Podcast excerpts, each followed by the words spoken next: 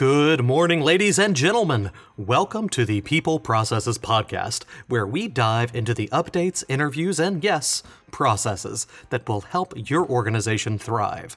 My name is Rami Alijil, and my goal is to help HR managers and business owners create an environment where their people are their organization's competitive advantage. Today, we'll be looking at six common questions that come up about dependent care spending accounts. Oh, don't forget, we post to LinkedIn, Twitter, and Facebook, and I would love to hear from you on there with any questions. You can also subscribe to us by going to peopleprocesses.com, where you'll receive special subscriber only content for free.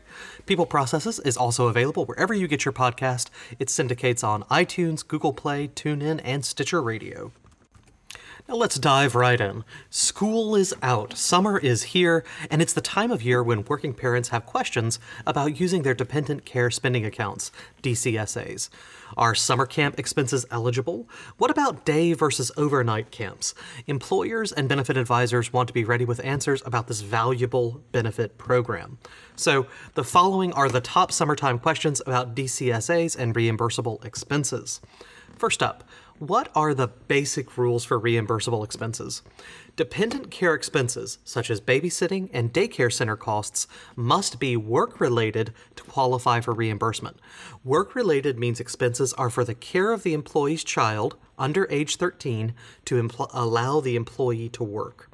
If the employee is married and filing jointly, the employee's spouse also must be gainfully employed or looking for work unless disabled or a full time student. In some cases, expenses to care for a disabled dependent, regardless of age, may be reimbursable. This article is going to focus on the expenses for children under 13, since those are by far the most common type of DCSA reimbursement. So, first question. One of our employees and his family are taking a two week vacation this summer, but his children's daycare center will charge its regular fee. Are the expenses reimbursable even if the employee and his spouse are off work? Yeah, yeah, they are. In most cases, expenses are not eligible unless the dependent care services are necessary for the parents to work, but there are a few exceptions. The IRS rules for DCSAs provide that expenses during short, temporary absences are eligible if the employee has to pay the child's care provider. Absences of up to two weeks are automatically considered short, temporary absences. Depending on circumstances, longer absences may also qualify, but up to two weeks, you're good to go. Question two. During the school year, our employee uses his DCSA for her 10 year old's after school daycare center expenses. This summer, the child's daycare will be provided by her 20 year old sister. If the older daughter bills for her services, are the costs eligible for reimbursement? Okay.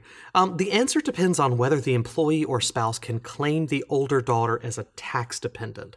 If the older daughter can be claimed as a dependent, whether or not the employee actually does claim her, she is not a qualifying dependent care provider under the DCSA rules. If the older daughter cannot be claimed as a tax dependent, her charges providing care her charges for providing care are completely eligible expenses.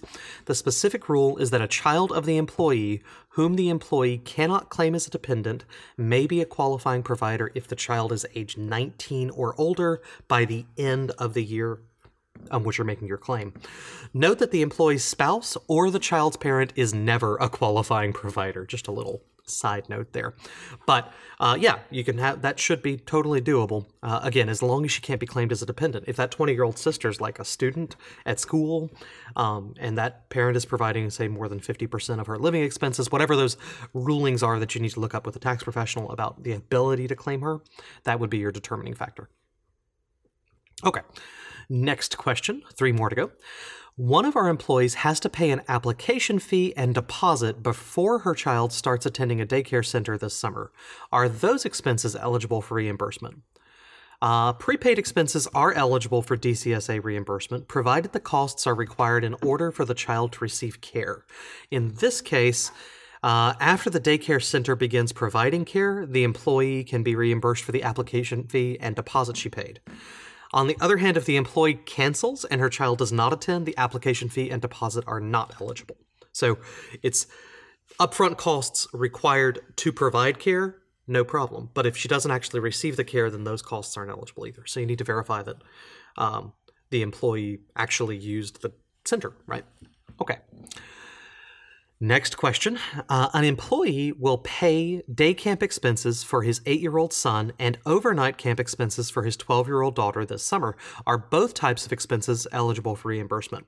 Uh, the day camp expenses are generally reimbursable. That's probably not an issue because it's during work times.